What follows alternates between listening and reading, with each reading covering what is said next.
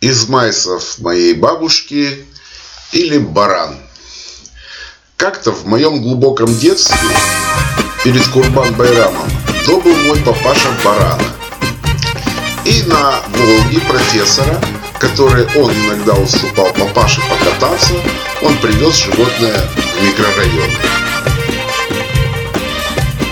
Но так как резать надо завтра, а во дворе оставлять барана было опасно, он заволок его в хрущевскую квартиру и запихал его в туалет. Туалет в хрущевке – это вы знаете что? Руки расставил и от стены до стены достал. Мама, конечно, в шоке. Но вытащить барана на улицу в этот святой день папа не отказался. Ну, видно, мама решила, что до утра она барана в туалете потерпит, а с утра его несчастного казнят а имея страшную любовь к животным, даже чуть не выполнила последнюю волю барана, принесла сена. Ну, дело святое, но не для Ба. Отца рано утром вызвали на работу, и тот улетел, не успев что-то сделать с бараном. После него домой заявилась Ба. Что-то говно воняет. Ба, да у нас в туалете теперь живой баран живет. Ха-ха, сейчас проверим, руки помою. Ба открыла дверь туалета. Баран стоял на стрессе, обгадив все вокруг. Ба опустила челюсть и задышала. Я стоял на кухне и смотрел. Ёп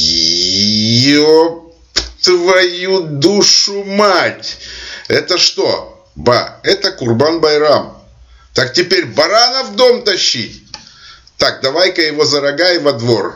Я умирал со смеху, когда ба вытаскивала животное и тащила по лестнице. На ее вопле цоп-цобо вылез сосед. От картины увиденной он просто потерял дар речи. Ба затащила барана за ближайший гараж, привязала. Папаня заявился к обеду. Микровский туалет был полон бараньими шариками. Ба поджидала отца, держась за ручку туалетной двери. Пепс не ожидал присутствия тещи. Он только успел с порога что-то промычать.